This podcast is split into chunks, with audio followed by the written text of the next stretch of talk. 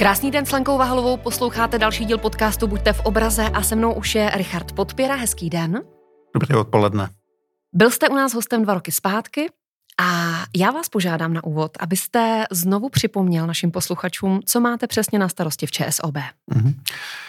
Tak v ČSOB vlastně vedu útvar eh, segment managementu v retailu, což znamená, že mám na starosti to, co vlastně ty produktovou nabídku, kterou dáváme eh, našim klientům a taky mám na starosti, což je eh, řekl bych, méně zajímavé, aby jsme na tom rozumně vydělávali v bance. Takže co nabízíme a kolik na tom vyděláme. Jste zodpovědný za design produktů. Děláte je hezčí? Děláme je určitě lepší pro klienty. Dobře, naše dnešní téma bydlení mladých a co banka, konkrétně ČSOB, mm. pro mladé nabízí. Tak nejprve to bydlení. Jaká je současná situace na trhu? No, eh, myslím si, že všichni naši posluchači asi zaznamenali, že, eh, že ceny nemovitostí v České republice hodně vyskočily v posledních letech. Eh, teď v těch posledních dvou, řekněme, čtvrtletích se stabilizovaly nebo dokonce malinko klesají. Ehm, ze všech mezinárodních srovnání eh, vychází Česká republika jako jedna z nejvíc eh, eh, zemí s nejvíc přeřátým realitním trhem, takže skutečně nemovitosti jsou relativně drahé v České republice. To asi všichni vidíme.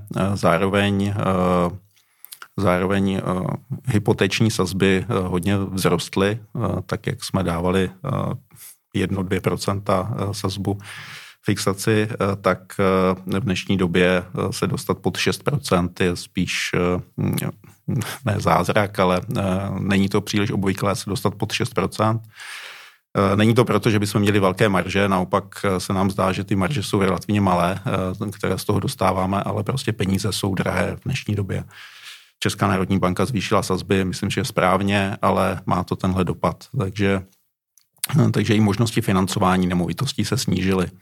Takže celkově ta situace úplně není uh, růžová pro bydlení uh, mladých. Uh, myslím si, že to bude takový společenský problém v příštích letech.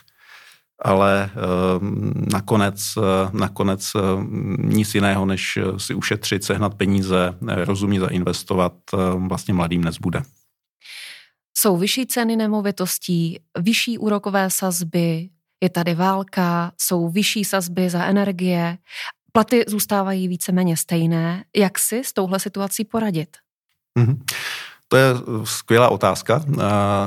Takhle dlouhodobě si myslím, že ty platy stejné nezůstanou. Když se podíváme na zvyšování platů, tak to bylo v posledních letech relativně svižné. Tehdy inflace taková nebyla. Teď ty platy nevystřelily nahoru, ale už vidíme, že i vlastně ve státním sektoru některý, některým zaměstnancům stát teď eh, na podzim, eh, na podzim vlastně přidal. Eh, myslím si, že v příštím roce i ta podnikatelská sféra bude muset zrychlit růst platů, protože přesně tyhle, tyhle dopady na lidi vlastně tady jsou a, ti zamě- a pořád ještě máme relativně nízkou nezaměstnanost. Ekonomika zatím funguje, takže si myslím, že vlastně tyhle tlaky se projeví i v růstu platů. Um, a pro mladé to znamená jako rozhodně mít eh, dobré zaměstnání a snažit se eh, být úspěšní, eh, protože bez toho, pokud nemají rodinu, která by jim to bydlení nějakým způsobem zajistila, tak, tak to bude velmi těžké. Vím, že nemáte teď tady křišťálovou kouli, ale i tak máte třeba nějakou představu nebo prognózu, jak by mohly vypadat ceny nemovitostí za dva, tři roky a jak to bude vypadat s úrokovou sazbou? Mm-hmm. Tak to, kdybych věděl, tak eh, určitě udělám pár investic, eh, protože tohle bych eh, skutečně rád věděl. My se tím zabýváme celkem, celkem pravidelně, nějakým výhledem trhu nemovitostí. To opravdu nevíme, abych, ne. abych, řekl, abych řekl pravdu. Myslím, že ten nejpravděpodobnější scénář je, že uvidíme, uvidíme takovou stagnaci, mírný pokles, ne víc než třeba 10-15% z těch nejvyšších cen. Um, co se týká, to, to se týká cen, vlastně cen nemovitostí. Um, samozřejmě bude, bude záležet na vývoji inflace, uh, vývoji mest, uh, vývoji nájmů. Celý ten systém se nějakým způsobem bude muset přizpůsobit, protože ceny, ceny vystřelily. jsou příliš vysoké, si myslím, a postupně, postupně se budou muset zreálnit. Taky můžou nominálně zůstat stejné a všechno ostatní může, může, může vzrůst. S tím souvisí taky eh, ty vlastně úrokové sazby, eh, protože pokud inflace by zůstala vyšší, tak úrokové sazby budou taky vyšší. Já, si, já celkem věřím těm našim eh, prognózám, které říkají, že inflace se vrátí k cíli České národní banky v průběhu, řekněme, dvou let, dvou, tří let. Takže potom, potom také vlastně i úrokové sazby půjdou zpátky. Nemyslím si, že uvidíme tak nízké sazby, jak jsme viděli, ale třeba repo, repo sazba kolem 3% eh, a potom i eh, vlastně delší swapy kolem 3-4% a i, i, i sazby vlastně na hypotékách eh, kolem třeba 4%. Že bychom zase viděli brzo sazby kolem procenta dvou na hypotékách, to je velmi nepravděpodobné. Mm-hmm. Já jsem tou otázkou mířila v podstatě i tam, jestli by bylo rozumné, pokud by mi bylo 25, počkat. Mm-hmm. Já si myslím, že by to rozumné bylo. Myslím s nákupem nemovitosti. Ano, já myslím, že by to, eh, myslím, že by to rozumné bylo. Eh, teď eh, přímo na vrcholu vlastně cen nemovitostí nastupovat vlastně do realitního trhu asi úplně smysl nedává. Myslím si, že tady tady není kam spěchat. A to, není, to neznamená, že je potřeba čekat pět let, ale myslím si, že rok, dva počkat by asi smysl dávalo. Eh, ještě k těm sazbám, sazbám, sazbám na hypotékách, to si myslím, že není takový problém, protože oni se vlastně refixují postupně. Pardon. Eh, tak, takže, eh, takže i když teď byste měla vyšší sazbu, tak zase při dalším vlastně refixu, podle toho, jaká bude situace na trhu, tak se to přizpůsobí. Takže s hypotékou jako takovou čekat si myslím, že takový smysl nedává, ale ty ceny nemovitostí jsou skutečně, si myslím, že teď vysoko a zvlášť u mladých, kteří zřejmě budou muset začít s, nějakým startovacím bytem menším, který potom budou chtít prodat a koupit si něco většího, prostě postupně tady na tom žebříčku eh, růst dál, eh, tak nastoupit eh, do předražených nemovitostí, zvlášť ve velkých městech, asi teď úplně smysl nedává. Takže vy byste měl možná i doporučení koupit nemovitost, která je menší a levnější, než je moje ideální představa. Já si myslím, že takhle to bude v České republice fungovat do budoucna, protože tady to vlastně tenhle eh, ta situace, že by si eh, vlastně mladí lidé koupili už ten byt, který budou mít dalších 30 let, eh, asi to už tady fungovat nebude. Ty, ty ceny, ceny nemovitostí, že by se úplně vrátily na ty relativní úrovně, co byly dřív, to budou teda třeba 10 let, 20 let, takže já, podobně jako v těch, eh, řekněme, rozvinutějších zemích ještě pořád, eh, tam prostě je potřeba začít s něčím menším, eh, splatit, splatit to ideálně, nevím jestli celé, ale kus toho splatit a potom podle toho, jak se vyvíjí ceny a jak se vyvíjí hlavně váš příjem, eh, si koupit něco většího a prodat tu menší nemovitost. Prostě na tenhle žebříček vlastně, vlastně nastoupit relativně brzo, ale s něčím, co si můžu dovolit, eh, s tím platem, co mám. A potom věřím, že eh, u spousty lidí ten plat potom poroste, takže si budou moct dovolit něco většího. Každopádně podle realitních makléřů tahle doba není ideální jak na nákup, tak i na prodej nemovitosti. Eh, to nevím, to nevím. Eh, eh, prodej si myslím, že pokud jako kdyby někdo ví, že bude potřebovat prodat, tak si myslím, že to není špatná doba. Samozřejmě možná nedostane úplně to, co před, před válkou, znamená před někdy třeba v lednu, kdy ještě, nebo koncem minulého roku, kdy bylo všechno, vypadalo tak nějak optimističtěji, tak to možná dostane o něco míň, ale myslím si, že pořád dostane víc než třeba za půl roku, takže ta doba pro prodej samozřejmě by tady je celkem podle mě zajímavá. Když jsme řekli, že naše dnešní téma je bydlení mladých a také co ČSOB nabídne pro mladé, tak kdo jsou ti mladí? Jakou věkovou kategorii se představujeme? No my se díváme na, jako ten, jako, my se díváme opravdu na děti, a potom to je do 18, potom 18 až 26 to jsou, to jsou skutečně jako ti mladí, youngsters jim říkáme generace Z. Ano, eh, a potom, potom 26 až 36, to jsou ještě mladí z hlediska třeba bydlení, no, protože i Česká národní banka vlastně říká, že eh, o něco mírnější pravidla můžeme mít a máme eh, pro mladé do 36 let. přece jenom ale 18 až 26 je jiná skupina než 26 až 36, protože ti skutečně mladí na 18 přece jenom řeší spíš studium, skutečně nějaké relativně malé finanční transakce a potom, až začnou pracovat, tak řeší úplně jiné věci, včetně toho bydlení. My vidíme z průzkumu, že vlastně většinou se, se vlastně stěhují od rodičů spíš až po kolem toho 25. roku, respektive do 25. potom už většina se odstěhuje od rodičů Uvidíme, jak to bude do budoucna. Tohle bylo zatím, co jsou data, co se zatím eh, vlastně jsme viděli doteď. Eh, mám takový pocit, že to trošičku klesne tohle procento. Takže v tom mama hotelu mladí zůstanou asi o něco déle. Já si myslím, že v dalších letech, eh, protože právě budou čekat na lepší příležitost, jak, jak získat bydlení. A potom vidíme, že v té, v té kategorii 26 až 36 Eh, je to tak půl na půl, že už bydlí ve vlastním nebo, eh, nebo bydlí v nájmu, eh, což také nemusí být špatné řešení nějakou dobu zůstat v nájmu, zvlášť když člověk neví přesně, kde s kým chce dlouhodobě bydlet, tak ten nájem je takový flexibilnější. Takže já si nemyslím, že Nemyslím, že všichni v 26 si musí koupit svoje bydlení a tam, tam zůstávat.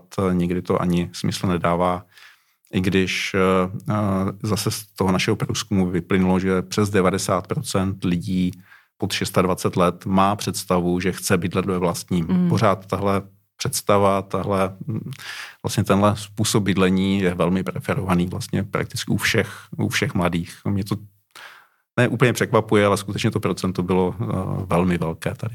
Ale to se týká hodně České republiky, jsou i země, kde naopak mladí preferují nájem a klidně do konce života. Proč si myslíte, že právě v České republice je to takto nastavené, že chceme mít to vlastní bydlení? Já si myslím, že tady jsou dva nebo tři důvody, eh, proč vlastně v České republice toto, toto vidíme. Eh, jedna věc je, že doteď eh, to vlastní bydlení bylo relativně dostupné, takže lidé si ho vlastně mohli koupit. Ehm, potom po té zkušenosti z toho socialismu, komunismu, eh, ten pocit, eh, mám vlastní byt, vlastní dům, eh, tady byl relativně hodně preferován. Prostě lidé chtěli mít svůj, svůj dům, svůj byt. I ten vlastně systém, i ten právní systém, který vlastně de facto dal relativně hodně práv majitelům domů, bytů, Eh, proti nájemníkům vlastně trošku to posunul tím směrem, že být v nájmu eh, vlastně dlouhodobě za tolik není tak výhodné pro ty, pro ty, pro ty nájemníky. Ten krátkodobý pronájem je určitě skvělý, rok, dva, proč ne, ale čekat, že někde budu vlastně do, do konce života, jak jste, jak jste mm. zmínila, jak jste zmínila, tak, eh, tak to asi se v České republice nedá úplně čekat, protože Eh, když se podíváme na, na, na jiné země jako Německo, tam ti nájemníci mají větší práva vůči těm majitelům, majitelům nemovitostí než, než u nás dneska. Já si nemyslím, že je to dobře nebo špatně, prostě takhle to nastavené. Eh, ten hypoteční trh na to, aby si lidé mohli eh, koupit vlastní bydlení, tady je velmi vyvinutý. Mm, ty hypotéky doopravdy, i když se to dneska nezdá, jsou relativně levné. Když se podíváme na marže, které si vlastně banky, včetně nás, eh, účtují. Takže ten trh se vyvinul tímhle směrem. Mm, myslím si, že to není špatně, protože ti majitele přece jenom se potom o ty svoje nemovitosti lépe starají. Když se ještě podíváme do toho průzkumu, o kterém jste mluvil, agentury Ipsos, tak eh, jenom tak pro zajímavost, představa mladých, ideální příjem 35 tisíc eh, za měsíc čistého, hypotéka 2 až 3 miliony maximálně a splátka do 10 tisíc. Je to reálná představa? Eh, není. Není to reálná představa. Za prvé hypotéka 2 až 3 miliony. Um, přece jenom, když by si chtěli mladí koupit něco v, řekněme, ve středně velkém větším městě, tak spíš tak 4 až 5 milionů by potřebovali a 2 až 3 miliony hypoték a potom by tedy museli být našetřeny další 2 až 3 miliony, což vidíme, že nemají, protože mají našetřeno kolem 300 tisíc, 300 tisíc to je také z toho průzkumu. Tak, tak to je jedna věc. Ty, mm, jako ještě, možná tam není taková ta reálná představa, kolik dneska ty nemovitosti stojí, A potom i na 2-3 miliony hypotéku dneska ta splátka na 30 let vlastně je kolem 6 tisíc za milion. Takže kdyby to bylo 3 miliony, tak je to 18 tisíc a ne 10 tisíc splátka. Takže tyhle představy mladých eh, jsou trošku optimističtější než je realita eh, dneska. Mhm, a čím to, že jsou lehce odtržení od reality, čím to je? No, já myslím, že ten vývoj je relativně rychlý. Eh, hmm. Každý si nepřepočítává, kolik vlastně, jaká je splátka na, na milion každý den. A ty sazby byly o dost nižší ještě třeba před dvěma lety nebo před rokem a půl, takže ještě se ty představy mladých vlastně nesrovnaly s realitou, ale oni se srovnají. Z toho průzkumu vyšlo i to, že mladí upřednostňují energeticky úsporné bydlení za vyšší cenu. Pro banku to znamená co? Um, pro nás to znamená... Mm, že jim snížíte úrok, úrokovou sazbu? Eh, je to tak, je to tak. My skutečně podporujeme eh, udržitelnější, udržitelnější bydlení. Takže i vlastně hypotéky, eh, které dáváme na štítky A a B, eh, no, vlastně energetické náročnosti eh, budov, tak vlastně tam máme slevu na sazbě. Takže skutečně i tímhle způsobem podporujeme energeticky úsporné bydlení. Ale stejně tak to není jenom při nákupu, když by si chtějí vlastně mladí, staří, kdokoliv vlastně vylepšit energetickou náročnost bydlení, tak na to také půjčujeme vlastně výhodněji. No, i, I potom máme spolupráci s dalšími e, subjekty, které vlastně dodávají některé ty technologie, jako jsou fotovoltaiky a tak. Takže tohle je skutečně oblast, kde, e, kde podporujeme e, naše klienty. Je podle vás nějaký ideální věk na to vzít si hypotéku?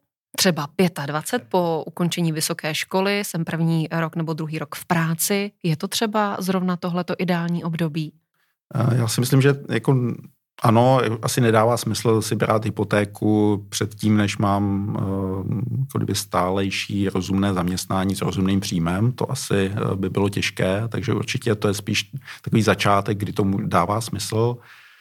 Um, potom, uh, ale potom si myslím, že záleží na víc na tom, jak eh, jsem si jistý, že na nějakém místě chci, chci být eh, eh, dlouhodobě. Samozřejmě vždycky se to dá řešit potom prodejem té nemovitosti, pronájmem a tak dál, ale vždycky už jsou tam nějaké další náklady kolem toho, takže když chci, vím, že chci cestovat, nechci se ještě usadit, tak to úplně nedává smysl a upřímně spekulovat na to, že teď něco koupím a ono to vyroste eh, v ceně eh, v téhle době taky nedává moc smysl. Takže spíš záleží na tom, co skutečně ti lidé v té době potřebují. Ale určitě nemá cenu uh, zkoušet dostat hypotéku, když ještě nemám jako kdyby stále zaměstnání s rozumným příjmem. A zažíváte i situace, že si mladí chtějí koupit nemovitost jako investici a mezi tím třeba odjedou právě cestovat? Uh, určitě takový, uh, takový i jsou, um, ale my posuzujeme potom ty příjmy, jako kdyby i u těch investičních hypoték docela přísně. Díváme se, jak, za co se to dá vlastně pronajmout. Potom je tam i potřeba mít trošku víc hotovosti připravené, těch úspor. A to pro většinu mladých je problém. Hmm. Takže tohle není příliš časté. Takže lepší výchozí pozice je ta, když v té nemovitosti chci bydlet. Uh, ano. Než ji kupovat pro jako vlastní, jako investici. Pro vlastní bydlení. Dobře, teď modelový příklad. Dejme tomu, že je mi 25 let. Jak začít? Mám, dejme tomu, jenom běžný účet mm-hmm. a v mhm. plánu je koupit si nemovitost za pár let. Mm-hmm. Tak jak začít? Tak jestli ještě nemáte, skutečně máte jenom, jenom běžný účet, eh, eh, tak určitě na takhle ještě možná o krok zpátky, když mm-hmm. chci za nějakou dobu si koupit nemovitost, tak budu potřebovat minimálně 10% eh, hodnoty té nemovitosti v úsporách nebo ve vlastních penězích. Ano, je možné si uh, půjčit od rodičů nebo dostat od rodičů nějakou, nějaké peníze a tak dále, ale pokud jako to chci udělat sám, tak si musím našetřit vlastně 10% toho, co potřebuju. Uh, takže je dobré si udělat nějaký trošku výhled, kdy asi bych si něco chtěl kupovat eh, a potom eh, začít spořit eh, a najít dobrý spořící produkt, který odpovídá také té, té době, kdy to budu potřebovat, tomu vlastně de facto spořícímu nebo investičnímu horizontu. Určitě je dobré stavební spoření, pořád dneska nabízíme zhodnocení vlastně kolem 6%, to, to, na to, že to je vlastně na delší dobu, to myslím si, že je velmi, velmi pěkné, takže takže stavební spoření, které ještě navíc vlastně vytvoří ten zvyk odkládat si ty peníze, který se, ten zvyk se bude hodit potom, když se bude splácet ta hypotéka. Takže to myslím, že je velmi, velmi dobrý produkt vlastně na tu přípravu. Eh, další peníze určitě na spořícím účtu. Dneska vlastně, eh, dneska vlastně nabízíme 5%, 5% úrok roční na spořícím účtu, takže tam také ty peníze minimálně nestratí tolik hodnoty, jako eh, jak by mohly kvůli inflaci. Eh, pokud ten investiční horizont nebo ten horizont, kdy si chci něco kupovat, by byl delší, eh, tak eh, je docela dobré i zvážit investici. No, tam ale potřebujeme se Do potom akcí podívat. a dluhopisů, myslíte? Ano, ano. Zvlášť i dneska dluhopisy, dluhopisové fondy s delší durací, vlastně ten úrok slibují pěkný, nebo slibují. Dá se čekat, že tam, že tam třeba kolem těch 5% bude na delší dobu. Eh, protože i když eh, vlastně nejvyšší úroky jsou ty krátkodobé dneska, 6 měsíců, 12 měsíců, tak klidně za rok, za dva eh, Česká národní banka může a zřejmě sníží sazby, takže vlastně už na tom vlastně nevyděláte tolik. Kdežto když dneska zainvestujete do dluhopisového fondu, ale na delší dobu, tak, tak na tom vlastně budete vydělávat delší dobu. Um, ale takže, to vždycky... se můžu, pardon, mm-hmm. takže se můžu spolehnout na to, že za pět let mi investice přinesou zpátky mm-hmm. nějaké peníze, které mohu použít na nákup nemovitosti. Může se ale stát, že za pět let tam bude zrovna propad.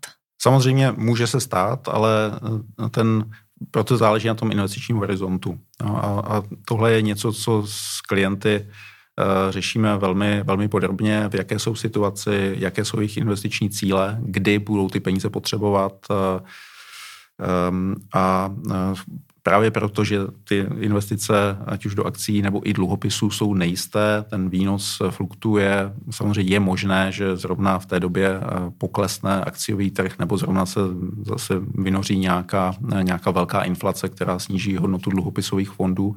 Možné je všechno, proto je to nejisté ale zase za to eh, ten potenciální výnos je větší. Eh, ta odměna za riziko tady v tomhle, v tomhle je. Eh, takže tohle, tohle funguje docela dobře a to, že by se to, se to úplně propadlo třeba pod hodnotu, kterou tam dáte za těch, my doporučujeme sedm let do akciových fondů, většinou podle toho, jak, jsou, jak je to přesně fond, ale řekněme za sedm let pravděpodobnost, že, že vlastně akciové trhy budou níž než dneska, není velká.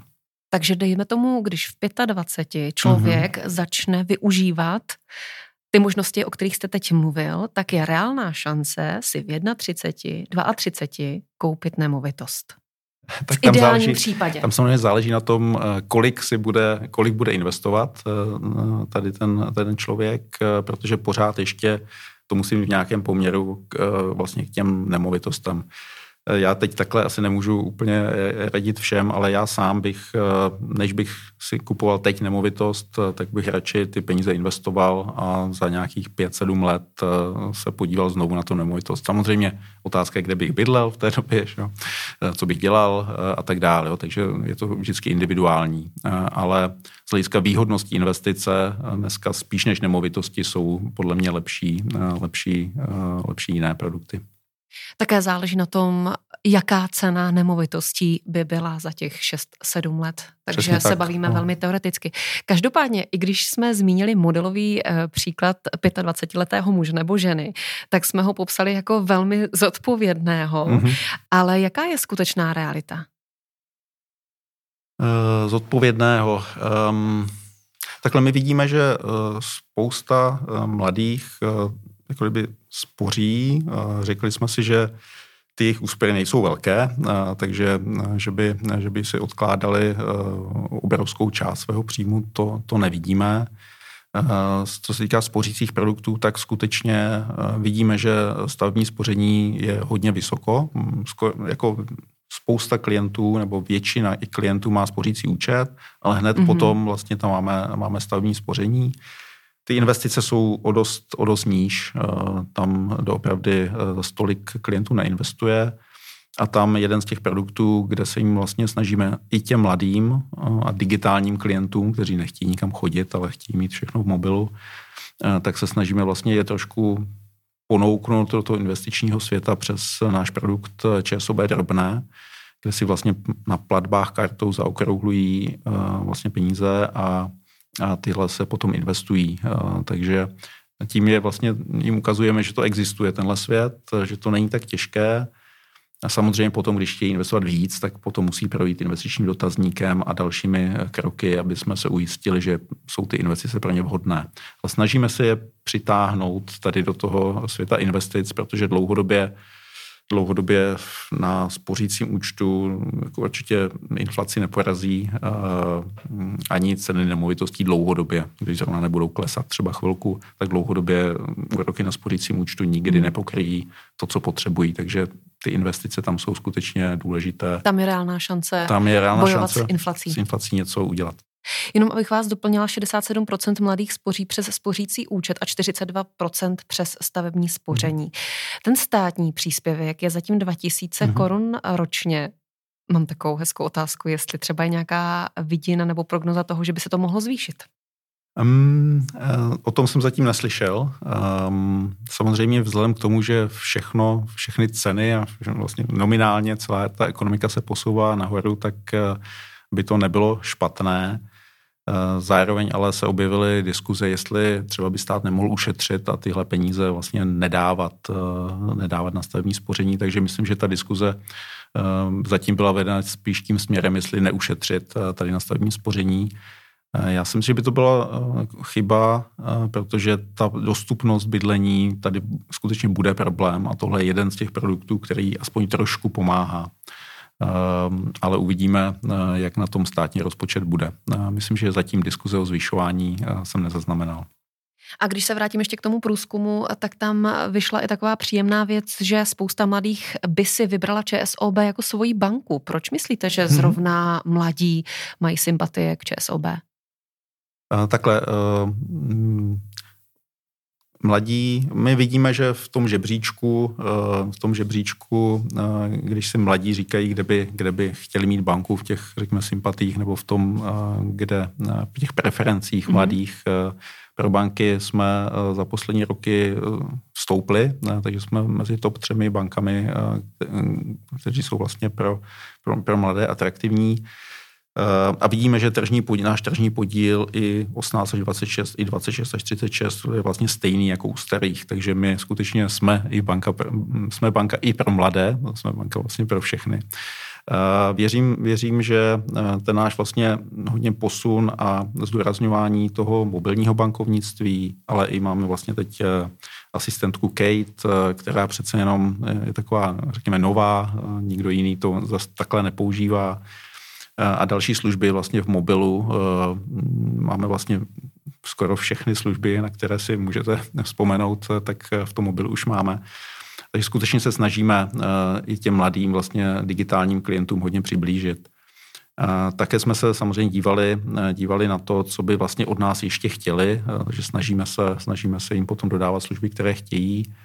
Eh, z toho posledního my jsme trošku přemýšleli, jestli eh, takové na spořícím účtu, spořící obálky, jestli to dává smysl. Mm, trošku jsme s tím váhali, ale v těch průzkumech od mladých skutečně to vyšlo, že, že tohle je. Že mají zájem. Že mají zájem a máme poptávku i po takových malých platbách na mobil, abyste nemusela zadávat vlastně číslo, bankovní číslo, ale když budete mít mm, vlastně číslo mobilu eh, někoho jiného, mm a on si teda eh, zaregistroval nějaké číslo bankovní k tomu, tak mu budete moct poslat eh, přímo, přímo peníze, aniž byste musela zjišťovat nějaký eh, ně, ně, vlastně číslo účtu nebo QR kód nebo tyhle věci, které fungují, ale je to další krok. Takže tady podporujeme velmi Českou národní banku, aby vlastně přišla, myslím, že už to příští rok bude se systémem, který tohle umožní. Takže vlastně pro všechny banky, pro všechny banky um, tohle bude, tohle bude fungovat eh, a my se k tomu eh, určitě připojíme co nejdřív. Do té doby eh, Kate, ta asistentka v mobilu ve Smartu, vlastně umí rozdělit platbu třeba v restauraci na, na několik částí a požádat třeba vaše kolegy, aby vám zaplatili, co, co, co jste za ně zaplatila vy. Takže, takže máme řešení i mimo, ale těšíme se, až bude vlastně celý systém. Proč jste byli nedůvěřiví ke spořícím obálkám? Nebyli jsme si jistí, jak moc, jak moc lidé si chtějí, si, si chtějí takhle, jako kdyby roz, rozdělovat ty peníze a hlavně i takové ty cíle, že, že se automaticky stahují nějaké peníze do nějaké obálky, připadalo nám to dost složité, ale ale poptávka potom je a je, je pravda, že když si člověk mentálně s nějakými penězi nebo s nějakým cílem, na který chce naspořit, si k tomu připojí to, co si chce naspořit, ať už je to auto, dovolená nebo cokoliv jiného, tak, tak se mu mnohem líp šetří na to. Takže, takže myslím, že ta psychologická vlastně podpora pro to spoření tam taky bude. Takže těším se, že to budeme mít. A máte představu, jaké obálky budou nejčastěji využívat? Bude to třeba to bydlení? Um, doufám, že bydlení úplně ne, protože dlouhodobě si spořit na bydlení hmm. na spořícím účtu není úplně výhodné. Hmm. Uh, spíš bych čekal, že to budou takové věci, uh, které um, které jsou, řekněme, tak nějak rok, dva dopředu. Jo? Takže abych čekal spíš jako dovolená auto nebo možná nějaká rekonstrukce koupelny, než, než bydlení jako takové. A tady mám jednu poznámku, která právě taky vzešla z toho průzkumu, co mladí od banky očekávají. Mladí lidé jsou náročnější, očekávají, že vše funguje, moc netolerují chyby a jsou méně loajální. Vnímáte to i v praxi? Uh, ano, ano. Uh, musím říct, že uh, tady vlastně sledujeme komentáře, ať už na storech nebo, nebo, nebo na sociálních sítích, Eh, tam dostáváme, když náhodou si něco nepovede, eh, tu zpětnou vazbu velmi rychle a velmi jasně. Takže skutečně vidíme, že, eh, že mladí toho odpouští míň, když, když něco nefunguje ale nás to aspoň nutí skutečně vlastně pro všechny, nejen pro mladé, ale pro všechny mít stabilní dostupné služby, aby, aby fungovaly. Takže je to tak, ale nám to pomáhá, aby jsme, aby jsme měli lepší služby. My jsme mluvili o běžném účtě, mluvili jsme o stavebním spoření, mluvili jsme o spořícím účtu, hypotékách. Jsou ještě nějaké další produkty nebo služby, které by byly vhodné pro mladé? Um, potom, ještě, potom ještě ty investice. Já si myslím, že čím, čím dřív uh, mladí se seznámí se světem investic a a volné prostředky budou investovat, tím vlastně zdravější jejich finance budou dlouhodobě. Takže bych e, ještě zdůraznil investice. E, a tam e, o drobných už jsme mluvili, to je takový vstupní, mm-hmm. takový vstupní mm, produkt, který teda nám funguje velmi dobře. Musím říct, že přes nějakých 110 tisíc úplně nových investorů už vlastně díky drobným investuje dneska a to bychom na tyhle čísla bychom se dost těžko dostávali bez, bez drobných. Eh, ale potom vlastně pravidelné investice, kdy eh, každý měsíc si dáte nějakou částku a investujete do fondu, který je pro vás vhodný. Eh, to, to je další produkt, který by měli mladí zvážit, protože hm, čekat na to, že zrovna budu investovat, když akciové trhy budou přímo na dně, je vlastně nemožné. To se ne, nepodaří skoro nikomu uh, přesně načasovat trh. Uh, je lepší postupně investovat a postupně postupně do toho trhu vlastně nastupovat a potom se nemůže úplně stát, že, by, že byste dlouhodobě, dlouhodobě uh, na, tom, na tom prodělali. Um, Další, samozřejmě eh, máme i zajímavé aplikace, třeba tady ve skupině máme Patrii, která vlastně má aplikaci Indigo eh, pro, eh, pro klienty, kteří vlastně chtějí investovat do ETF, e ale nechtějí se o to starat, chtějí dát peníze, nastavit si investiční profil, a chtějí, aby vlastně algoritmus za ně investoval. Takže máme i vlastně takovéhle inovativní, inovativní produkty v oblasti, v oblasti investic. Ještě mě napadá, jestli mhm. platí, mm-hmm. že když eh, u vás klienti mají účet, mhm. dospělí mm-hmm. lidé, tak mm-hmm. automaticky založí svému dítěti eh, bankovní účet eh, u ČSOB. Mm-hmm. Máme, máme online proces, takže uh, jsou, jsou schopní bez toho, aniž by chodili na pobočku, online založit uh, tomu dítěti uh, účet. Je to skutečně účet toho dítěte. Samozřejmě ty rodiče k tomu mají dispoziční práva, takže ho můžou ovládat až do 18, až do 18 let toho dítěte, eh, takže, eh, takže není to tak, že eh, dítě má účet a už, už si s tím může bez kontroly dělat, co chce. Ale to si myslím, že jako jedna z mála bank vlastně takhle máme vlastně online, protože identifikace dětí kvůli AML, hmm. opatření proti praní špinavých peněz, je skutečně u nás v České republice docela náročná. Takže, takže jako jedna z mála bank jsme našli způsob, eh, eh, jak, jak to udělat online. Ale ano, je to vlastně u našich klientů, protože toho klienta známe, takže věříme, že ten klient založí tenhle účet. Když by to byl neklient, tak bude muset na pobočku, na poštu, prostě na, eh, na naše fyzické kanály. Se mnou je stále Richard Podpira, my jsme ve finále a já vás možná požádám, jestli byste na závěr měl nějaký tip nebo doporučení, a to nejen pro mladé, na to, jak získat bydlení. Mm-hmm. Um, nevím, jestli na závěr tip, ale tak nějak bych zhrnul to, o čem jsme se tady bavili eh, a to, že eh, nejen mladí, ale zvlášť mladí potřebují někde začít, takže potřebují začít s něčím menším, aby nastoupili do toho, do toho na, na ten žebříček toho, toho bydlení. A určitě samozřejmě není dobré kupovat úplně na vrcholu, takže bych ten můj tip je aspoň chvíli počkat ještě. Se mnou byl Richard Podpěra a já vám moc děkuji za váš čas. Děkuji moc, děkuji za pozvání.